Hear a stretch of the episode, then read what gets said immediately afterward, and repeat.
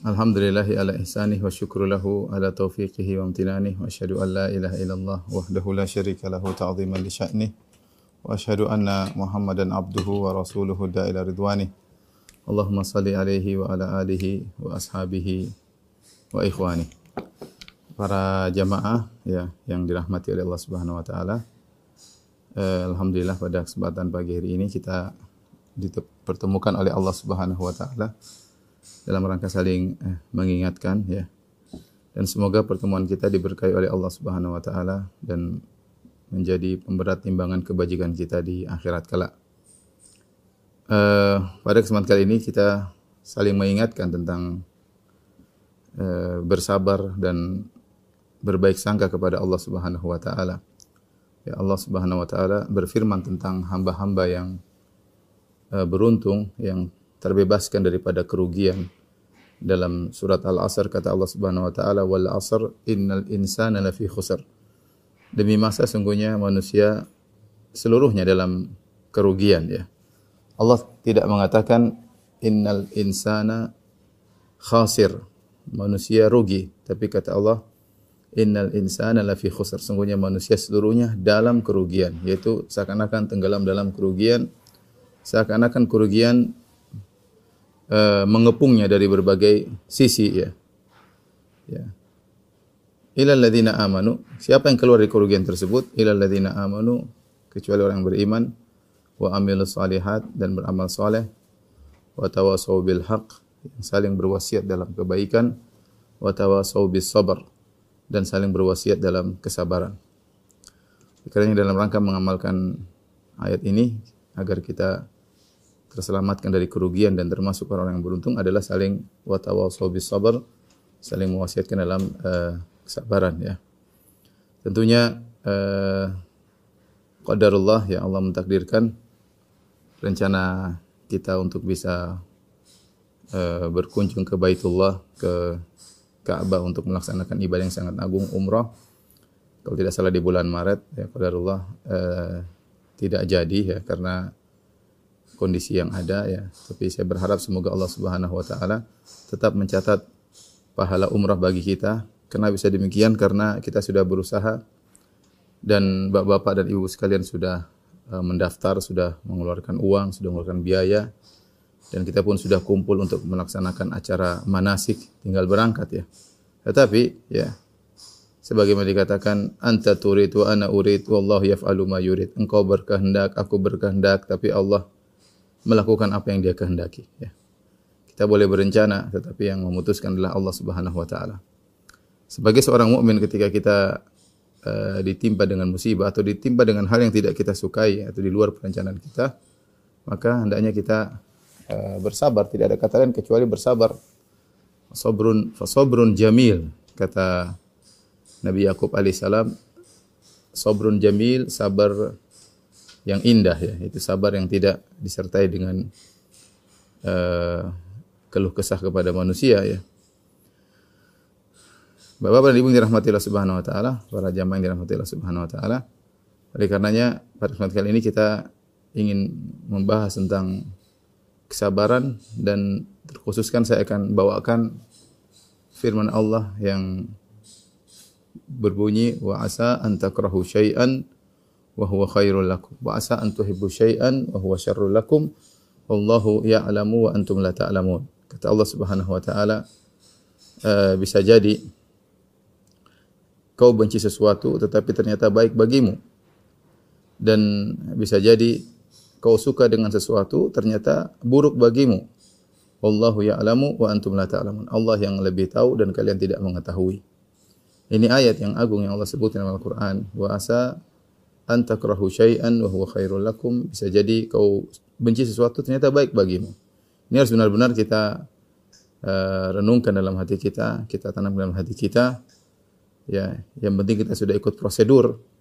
Kalau kita sudah ikut prosedur, tinggal kita berbaik sangka kepada Allah Subhanahu wa taala.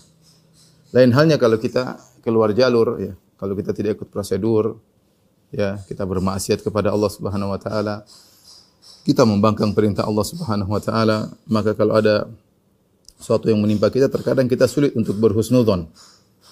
Tetapi kalau kalau kita sudah ikut prosedur, buktinya kita sudah berusaha, sudah mengumpulkan biaya, sudah kita serahkan ke pihak travel, sudah kita sudah manasik, tinggal berangkat, tahu-tahu Allah mentakdirkan yang lain, maka kita yakin bahwasanya di balik ini semua ada ada kebaikan. Yang penting kita bersabar. Dan Allah Subhanahu Wa Taala dalam Al-Quran menyebutkan beberapa contoh tentang uh, praktek ayat ini. Ayat ini pada asalnya berkaitan dengan syariat jihad. Kata Allah Subhanahu wa taala, "Kutiba alaikumul qitalu wa huwa kurhul lakum."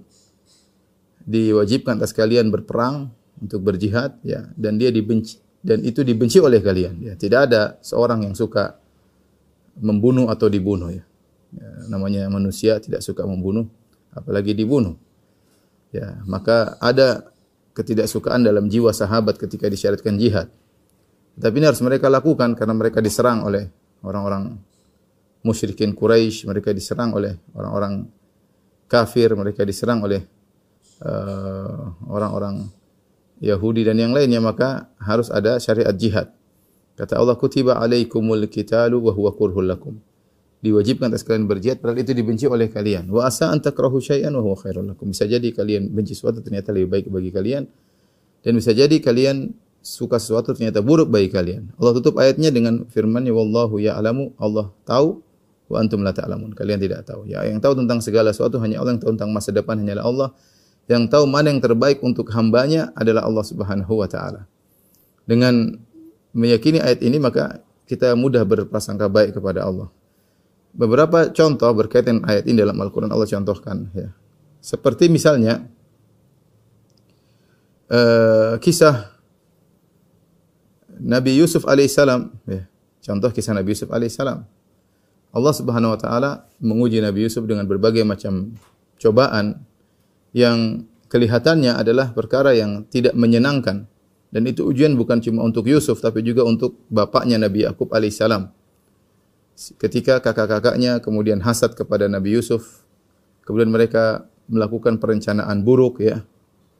Kemudian mereka akhirnya membawa Yusuf dengan memohon kepada bapak mereka Yakub bahwasanya mereka mau ngajak Yusuf main-main di rumah bosan terus. Di rumah terus bosan lebih baik kita ajak main-main.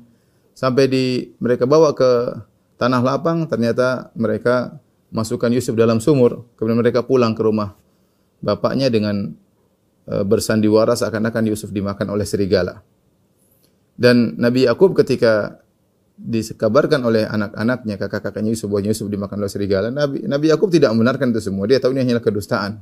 Ya. Qala bal sawwalat lakum anfusukum amra. Tetapi jiwa kalian, hawa nafsu kalian telah menguasai kalian. Fasabrun jamil. Saya hanya bisa mengatakan sabrun jamil. Bersabar dengan sabar yang yang indah ya. Kenapa? Karena ketika dia melihat baju Yusuf yang berlumuran dengan darah ya. Tetapi baju Yusuf tersebut alaihissalam tidak ada uh, robek-robeknya ya dan serigala biasanya kalau mau makan mangsa tentu ada yang robek di bajunya. Tapi Nabi Yusuf bajunya cuma ada darahnya tanpa ada robeknya. Sehingga ini indikasi kuat bahwasanya kakak-kakaknya berbohong. Dan ini ujian bagi Nabi Yakub diuji pada orang yang sangat dia cintai yaitu Nabi Yusuf alaihissalam. Dia sangat cinta kepada Nabi Yusuf alaihissalam. Dan ujian juga berat bagi Nabi Yusuf. Akhirnya Nabi Yusuf dilemparkan dalam sumur. Ya.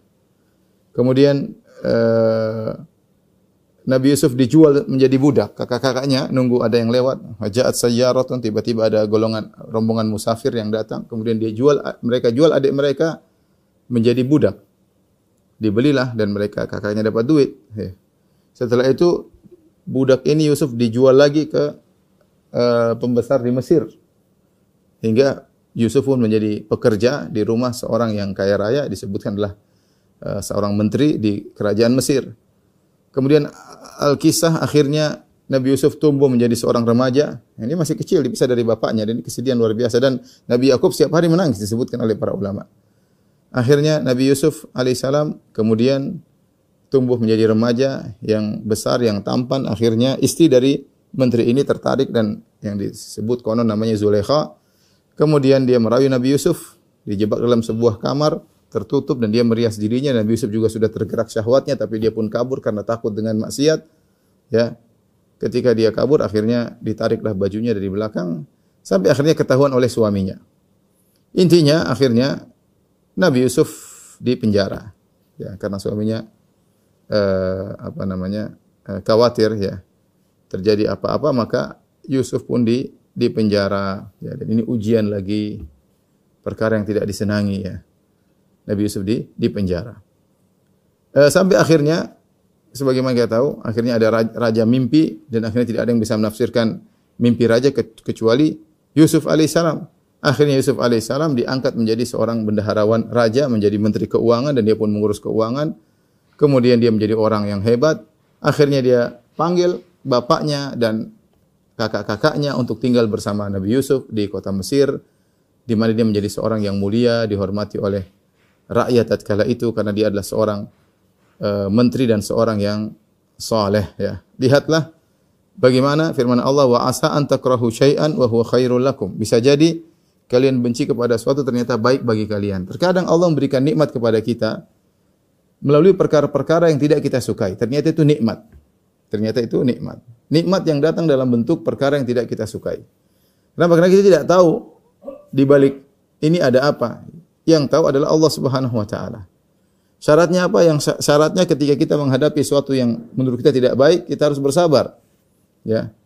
Allah mengatakan wal aqibatu lil muttaqin, bahwasanya kesudahan yang baik bagi orang yang bertakwa. Lain halnya kalau kita menghadapi ujian tersebut dengan tanpa sabar, maka kesudahannya belum tentu baik.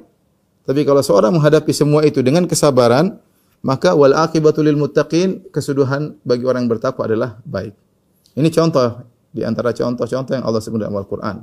Yusuf menghadapi perkara-perkara yang dia benci, satu, dua, tiga, empat, akhirnya dia menjadi kesimpulannya menjadi orang yang uh, yang hebat ya. Contoh lagi ya seperti uh, uh, yang dialami oleh Nabi Musa dan ibunya yang dialami oleh Nabi Musa uh, dan ibunya bagaimana ketika Firaun ya, ketika Firaun uh, mencari anak-anak yang lahir untuk dia bunuh karena dukunnya mengatakan bahwasanya akan lahir seorang anak dari Bani Israel yang akan menggulingkan singgasananya di kemudian hari. Maka dia mendata wanita-wanita yang hamil, dia sensus wanita yang hamil, dan ketika hari kelahiran seluruh penjaganya menunggu menanti kapan bayi ini keluar. Kalau keluar langsung dibunuh. Ternyata Allah mentakdirkan ibunya Nabi Musa alaihissalam ketika mengandung perutnya tidak sebesar yang lainnya. Ya, ya. perutnya tidak sebesar yang yang lainnya. Kemudian ketika lahir, ya para sehingga tidak lolos dari sensus, lolos dari pendataan.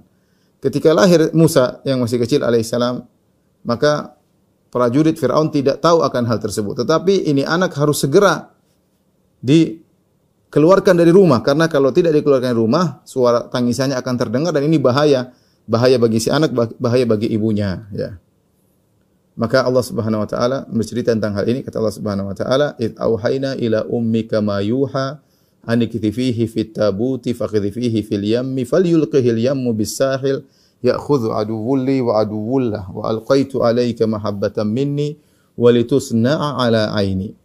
Maka Allah mengilhamkan kepada ibunya Nabi Musa, entah Allah ilhamkan atau melalui malaikat, agar ibunya Nabi Musa ya an hendaknya menyusui Musa.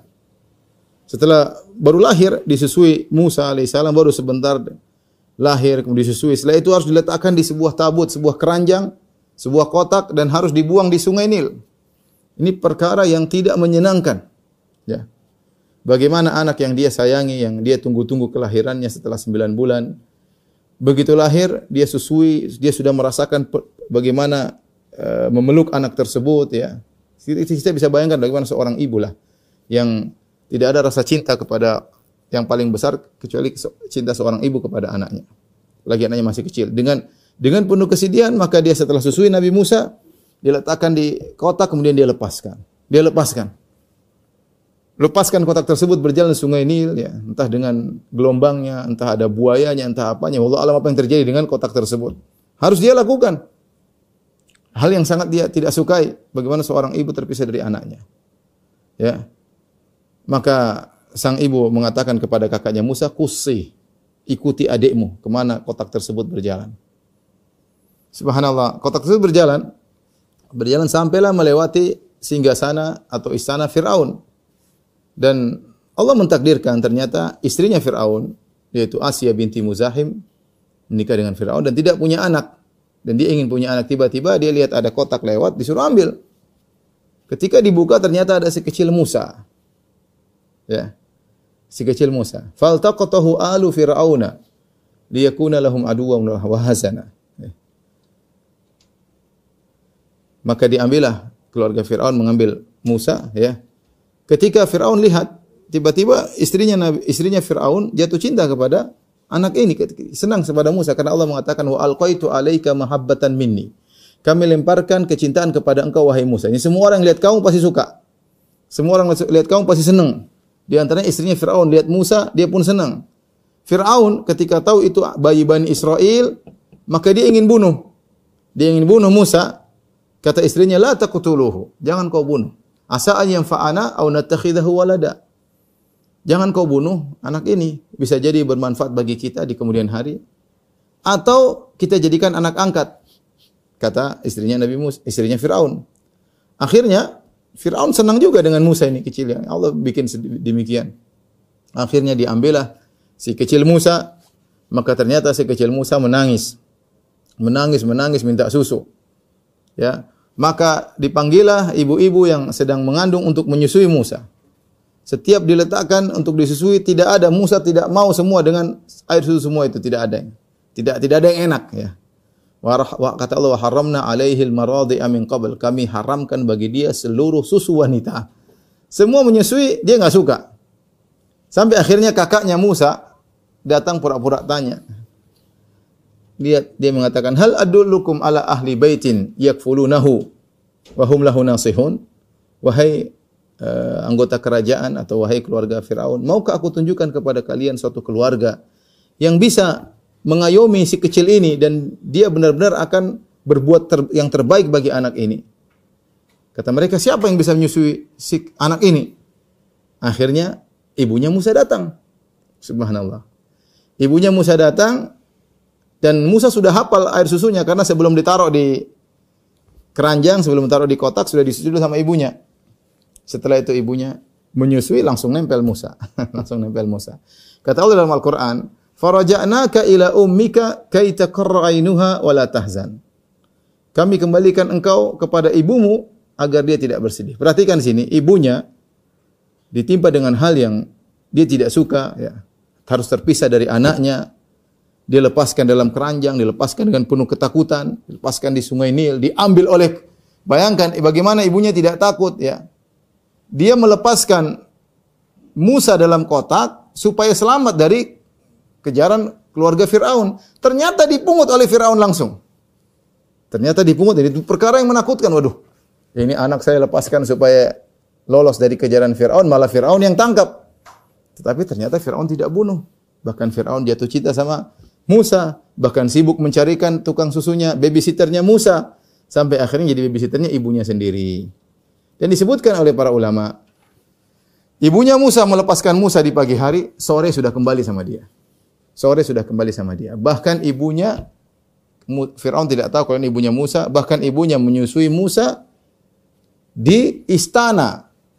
Dia pindah ke istana, menyusui si kecil Musa, bahkan digaji oleh Firaun, bahkan digaji oleh Firaun menyusui anaknya sendiri sampai menjadi dewasa dan dan besar. Itulah uh, bisa jadi seorang membenci sesuatu ternyata lebih baik baginya. Yang penting apa? Yang penting ketika diuji sabar, itu yang penting. Beda kalau ketika diuji tidak sabar ya belum tentu kesudahannya baik. Allah mengatakan wal aqibatu lil muttaqin. Ya, kesudahan yang baik uh, adalah bagi orang yang yang bertakwa. Ya.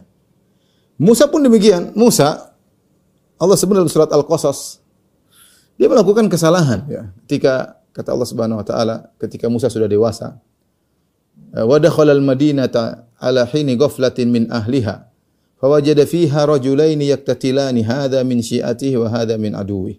Fastaghathahu alladhi min syi'atihi ala alladhi min aduwwihi fawakazahu Musa faqada alaih. Ketika Musa suatu hari masuk ke kota Mesir, siang hari orang sedang tidur, tiba-tiba dua orang bertengkar. Satu dari Bani Israel, satu dari Kipti, dari suku Fir'aun. Mereka bertengkar. Akhirnya dari suku Bani Israel minta tolong. Wahai Musa tolong saya, kita kan sama-sama satu suku. Akhirnya Musa karena fanatik golongan, Dia pun tolong temannya tersebut, fawakazahu Musa maka dia dorong itu orang anak buahnya Firaun mati. Faqadha alaih, dia mati. Akhirnya awal hasil besoknya kemudian ada lagi yang minta tolong Nabi Musa minta tolong akhirnya berita sudah tersebar di Mesir akhirnya Musa ingin dibunuh oleh kerajaan Firaun. Ketika Musa mau dibunuh datanglah seorang kasih nasihat dia berkata innal mala'a ya'tamiruna bika liyaqtuluka fakhruj inni laka minan nasihin. Wahai Musa, sungguhnya orang-orang sudah rapat kumpul untuk bunuh kamu. Hendaknya kau pergi dari kota Mesir ini. Aku benar-benar menasihati kamu. Kata Allah, "Fakharaja minha khaifan yataraqqab." Musa pun pergi dengan penuh ketakutan. Dan ini perkara yang dibenci oleh seorang, dikejar-kejar untuk dibunuh. Ujian bagi Nabi Musa, ya. Fakharaja minha khaifan yataraqqab. Maka Musa pun pergi dengan penuh ketakutan meninggalkan kota Mesir tanpa persiapan, tanpa tunggangan, tanpa bawa makanan, tanpa bawa minuman, kabur begitu saja karena kalau terlambat dia akan ditangkap dan dibunuh. Dia kabur, kemudian dia berjalan melewati padang pasir berhari-hari entah berminggu-minggu, tidak ada makan yang makan kecuali daun-daunan di tengah jalan sampai disebutkan tubuh beliau berwarna hijau karena terlalu banyak daun dia makan. Akhirnya sampailah di kota Madian. Ketika sampai di kota Madian, ya, dia datang ke sebuah sumur, ya, Eh, kemudian dia mendapati ummatan minan nas yaskun, dia mendapati banyak orang sedang kumpul di sumur untuk ngambil air. Ya. Jadi Musa sabar menghadapi itu semua. Ya. Kemudian Musa berkata, "Fawajada min min dunihi mumra'ataini tazudan." Ternyata di antara orang-orang tersebut ada dua wanita yang tidak bisa ngambil air dan kalau kambingnya mau ke tempat sumur ditahan-tahan sama mereka. Musa kasihan. Musa mengatakan, "Ma khatbukuma? Kenapa kalian di sini?" Qalata la nasqi hatta yusdira ri'a wa abuna syaikhun kabir. Kata dua wanita tersebut, kami tidak bisa ngambil air karena banyak laki-laki di situ. Itu laki-laki pergi dulu baru kami ambil. Kenapa enggak ada laki-laki di rumah? Kata mereka, abuna syaikhun kabir ada cuma satu orang bapak kami dan dia sudah sangat tua. Kata Allah, fasaqalahuma. Akhirnya Musa ngambilin air. Musa kasih kepada mereka berdua tanpa pamrih. Ya. Kemudian Musa dalam kondisi lapar, dia ber, berbaring di bawah pohon, thumma tawalla ila dhil, kemudian dia pergi ke bawah pohon, kemudian dia berdoa, Rabbi inni lima anzalta ilayya min khairin faqir. Ya Rabbku, aku sangat butuh dengan uh, pertolonganmu. Ya. Aku miskin, fakir dengan pertolonganmu. Ternyata apa yang terjadi? Ya, ini semua ternyata rangkaian keburukan yang Musa tidak sukai ini. Ternyata awal dari kebaikan. Ternyata wanita tersebut kemudian datang panggil Musa, "Wahai Musa, bapak kami ngundang kamu untuk memberi balasan budi kamu yang menolong kami mengambil air." Tidak diduga Musa ketika menolong uh, dua wanita tersebut tidak ada niat apa-apa. Tapi ternyata bapaknya terus manggil, kemudian dikasih makan, ditenangkan hatinya oleh bapak dua wanita tersebut, akhirnya dinikahkan. Dinikahkan dengan salah seorang putrinya, Musa kemudian uh, bekerja sebagai maharnya 8 tahun 10 tahun mengembalakan kambing, mengurus kebun. Setelah 10 tahun kemudian Musa rindu untuk bertemu dengan keluarganya di Mesir, dia menyangka kasus dia sudah dilupakan oleh pemerintah Mesir. Ternyata ketika dia berjalan bersama istrinya di malam hari musim dingin, tiba-tiba dia lihat dari kejauhan ada api Kata Nabi Musa, "Inni anastu nara. La'alli atikum minha biqabasin aw ajidu 'ala nari huda." Wahai istriku, sebentar aku pergi ke sana saya mau ambil api dan saya bawa ke sini la'allakum tastalun supaya kau nanti bisa hangat. Ini Musa perhatian sama istrinya. Istrinya kedinginan, ya. Kau tunggu sini sebentar istriku, ya. Saya mau ambil api nanti untuk bakar-bakar supaya kau hangat. Ketika Musa ke sana, ternyata itu cahaya, di situ Nabi Musa ketemu dengan Allah Subhanahu wa taala, maka Nabi Musa diangkat menjadi rasul untuk berdakwah kepada Firaun yang di situ Allah mengatakan wa matil kabiyaminika ya Musa? Allah mengatakan ini innani ana Allah. Wahai Musa aku adalah Tuhanmu. Wahai Musa fakhla'na alaik bukalah sendalmu innaka bil wadil muqaddas tua sesungguhnya kau berada di sebuah lembah yang suci. Kemudian Allah suruh melemparkan tongkatnya kemudian jadi ular. Kemudian Allah suruh masukkan tangannya dikeluarkan jadi cahaya. Ternyata Musa diangkat menjadi seorang rasul yang mulia, ya. Kemudian disuruh berdakwah kepada Firaun. Lihat bagaimana hal yang tidak disukai oleh Musa ternyata mendatangkan banyak keberkahan. Dia pergi ke Madian, ketemu dengan orang soleh, menikah dengan istri yang soleha, kemudian diangkat menjadi rasul oleh Allah Subhanahu wa taala. Ini contoh bahwasanya wa asa anta takrahu syai'an wa huwa khairul lakum. Bisa jadi kau benci sesuatu ya uh, dan itu lebih baik bagimu.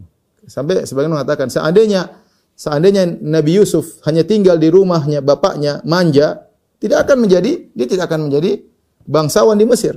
Tetapi untuk menjadi bangsawan di Mesir dia harus melalui tahapan-tahapan yang semua adalah perkara yang dibenci. Lempar dalam sumur, kemudian dijadikan budak, bekerja di penjara baru kemudian menjadi seorang uh, bangsawan di uh, di Mesir. Musa pun demikian. Musa harus melakukan kesalahan, harus dikejar, dikejar-kejar oleh pemerintah Mesir, harus bekerja, harus dan seterusnya sampai akhirnya menjadi seorang memiliki mertua yang soleh, istri yang soleha, kemudian diangkat menjadi seorang seorang rasul. Di antara contoh yang Allah sebutkan dalam Al-Quran, wa asa antakru syai'in khairul lakum, bisa jadi suatu buruk ternyata baik bagimu, seperti kisah uh, Aisyah radhiyallahu taala anha yang Allah abadikan dalam surat Nur ya. Surat An-Nur. Innal ladzina ja'u bil ifki usbatun minkum la tahsabuhu syarrul lakum bal huwa khairul lakum. Kata Allah sungguhnya orang-orang yang datang yang uh, melakukan kedustaan ya. Sekelompok dari kalian.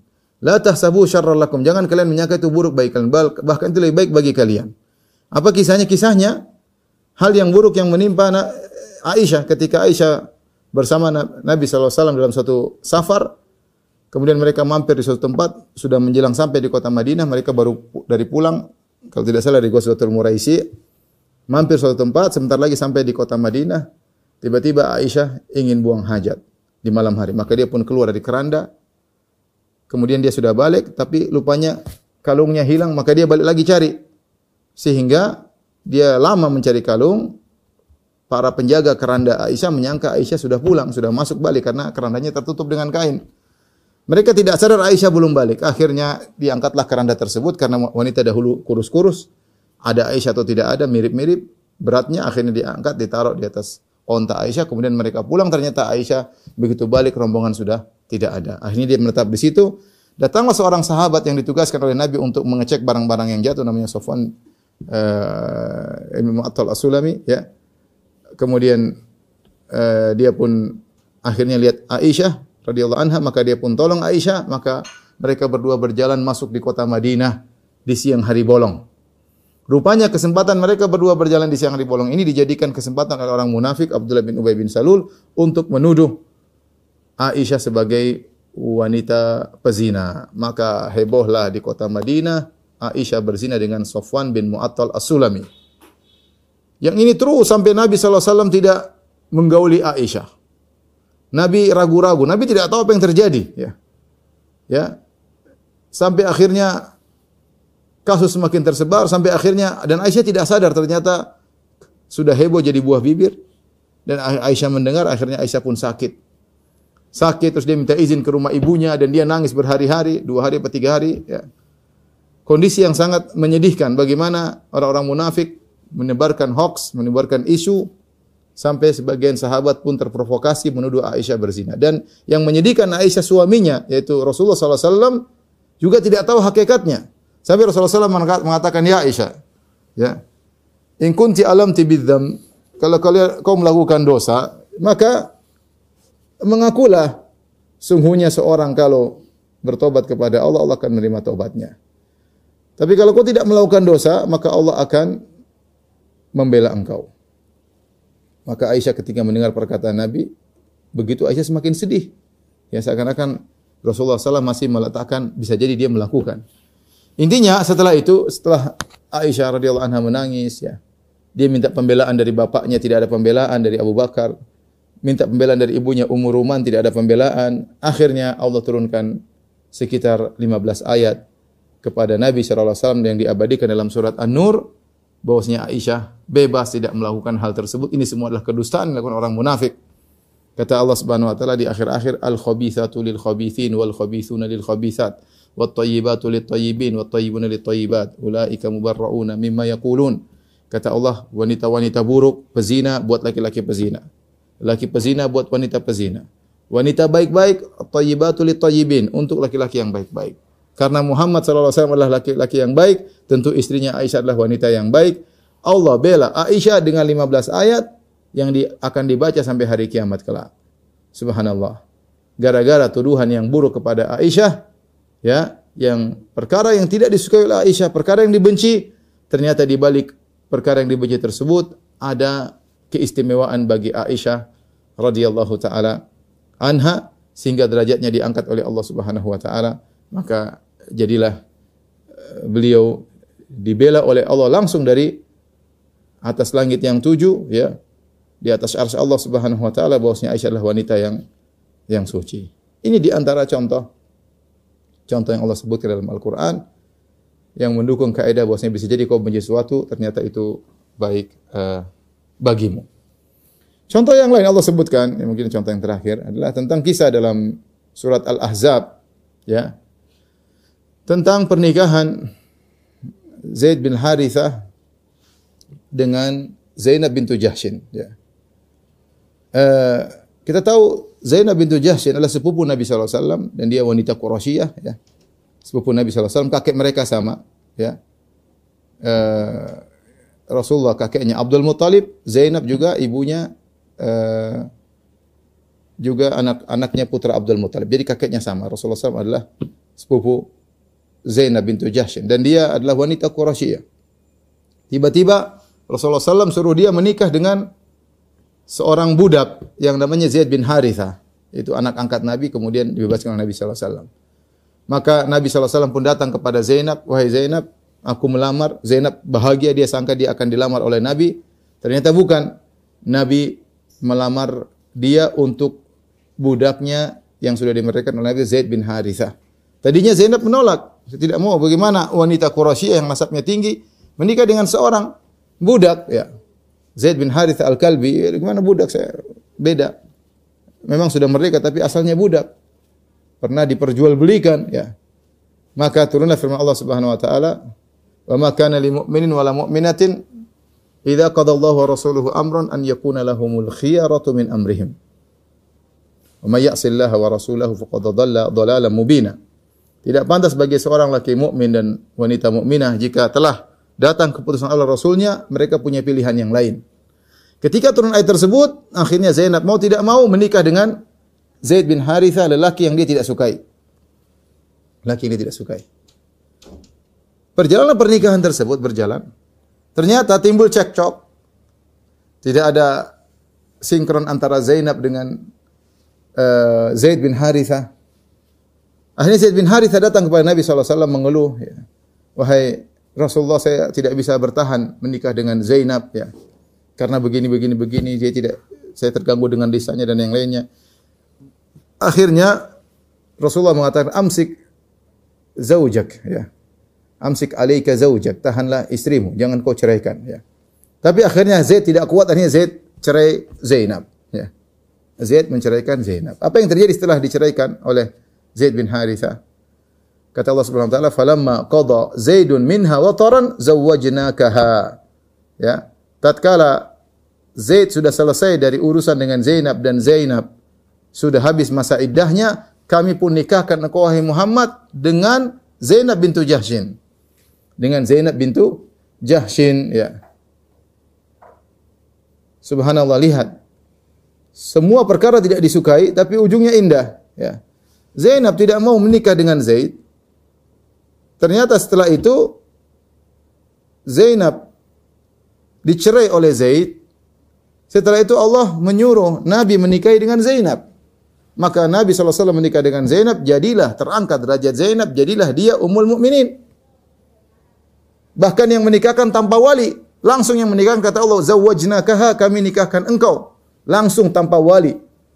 Oleh karenanya Zainab radhiyallahu anha membanggakan dirinya di hadapan istri-istri Nabi yang lain. Kata Zainab sebagai diriwayatkan dalam Sahih Bukhari kata Zainab, "Zawwajakunna ahalikunna." Sungguhnya kalian wahai istri-istri Nabi yang lain dinikahkan oleh wali-wali kalian.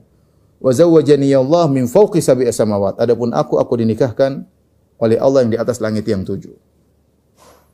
Wa asa anta syai'an wa huwa khairul lakum. Bisa jadi kau benci sesuatu ternyata baik baik bagimu. Apa yang terjadi pada Zaid? Zaid ya dia sedih harus berpisah dari istrinya. Ujian hidup ya. Kemudian dia tidak boleh lagi menjadi Zaid bin Muhammad ya. Ud'uhum li abaihim huwa aqsatu indallah. Dulunya Zaid ini anak angkat Nabi Muhammad sehingga dikenal dengan Zaid bin Muhammad. Allah tegur kata Allah jangan namakan dia Zaid bin Muhammad. Ud'uhum li abaihim. Sebutkan bapaknya. Jadi Zaid bin Harithah. Padahal dulu sangat mulia ketika namanya dinisbahkan kepada Rasulullah Zaid bin Muhammad. Kemudian Allah turunkan ayat sehingga akhirnya dia pun uh, tidak jalan, tidak lagi bersandar kepada Nabi Muhammad SAW. Jadi Zaid bin Harithah kepada bapaknya Al-Kalbi. Tetapi apa yang terjadi? Dia sabar menghadapi ini semua. Ternyata setelah itu Allah turunkan ayat ya bersintang Zaid dan Allah sebut namanya. Falamma qada Zaidun minha wataran. Tatkala Allah, tatkala Zaid selesai dari urusan dengan istrinya, kami nikahkan kau Muhammad dengan Zainab. Subhanallah tidak ada seorang sahabat pun yang disebutkan namanya dalam Al-Quran kecuali Zaid. Dan ini menjadi spesial bagi Zaid bagaimana namanya disebut oleh Allah Subhanahu wa taala berarti Allah punya perhatian khusus kepada Zaid ya. Dan nama Zaid abadi dibaca sampai hari kiamat nama Zaid dan ini pemulihan Allah kepada Zaid bin Harithah ya. Gimana kalau kita disebut oleh Allah Subhanahu tentu kita bahagia dan senang ya. Sebagaimana Ubay bin Ka'ab ya, ketika Rasulullah SAW datang berkata kepada Ubay, "Ya Ubay, inna Allah amarani an aqra alaik." Ya Ubay, Allah menyuruhku memerintahkan aku untuk membacakan Quran kepadamu. Maka Ubay bin Ka'ab berkata, "Hal sammani?" Apakah Allah menyebut namaku? Kata Rasulullah, "Iya." Maka Ubay bin Ka'ab pun menangis ya. Terharu, bahagia bagaimana Rabbul Alamin mengingat dia ya. Maka demikianlah Zaid akhirnya juga dimuliakan Allah dengan disebut namanya secara khusus dalam Al-Quran dengan nama Zaid. Ini semua sekedar sebagian contoh yang Allah sebutkan dalam Al-Quran yang menunjukkan kaidah wa asa antakrahu syai'in wa huwa khairul lakum bisa jadi kau benci kepada suatu namun itu baik baik bagimu dan kita sendiri merasakan dalam kehidupan sehari-hari kita dengar cerita saya punya kawan pernah cerita dia ingin pergi ke suatu daerah kemudian terjebak dengan macet, ya akhirnya terlambat pesawat. Ketika dia sampai pesawat sudah terbang, ternyata pesawat tersebut meledak ya. Ternyata pesawat tersebut apa? Meledak. Dia tidak tahu. Kita tidak tahu bahwasanya bisa jadi kita benci sesuatu, ternyata itu baik baik baik kita. Maka kita husnudzon ya. Kalau kita terkadang tidak bisa memikirkan apa sih yang baik, serahkanlah pasti ada kebaikan di balik apa yang menimpa kita. Cuma syaratnya tadi wal aqibatu lil muttaqin. Ketika menghadapi ujian kita harus uh, bersabar. Ini saja uh, kepada kawan-kawan, kepada Bapak dan Ibu yang dirahmati Allah Subhanahu wa taala. Uh, sedikit mungkin hal yang bisa membuat kita senantiasa berhusnudzon kepada Allah Subhanahu wa taala. Tentunya tidaklah setiap kita kecuali diuji oleh Allah Subhanahu wa taala. Ya, ujian tidak jadi umroh atau ujian yang lainnya, masing-masing punya ujian sendiri ya. Uh, tapi kita senantiasa husnudzon bahwasanya di balik ujian tersebut yang penting kita bersabar menghadapinya, tetap berprasangka baik dan Allah mengatakan ana inda dhanni abdi bi, aku sesuai dengan persangkaan hambaku. Faliyadhunna abdi ma syaa, hendaknya hambaku berprasangka kepadaku apa yang dia sukai. In dhanna khairan falahu, kalau dia berprasangka baik bagi dia kebaikan. Wa in dhanna syarran falahu, kalau dia berprasangka buruk bagi dia keburukan. Semoga kita senantiasa bisa berprasangka baik kepada Allah Subhanahu wa taala. Wallahu alam bisawab. Demikian saja wabillahi taufik. Assalamualaikum warahmatullahi wabarakatuh.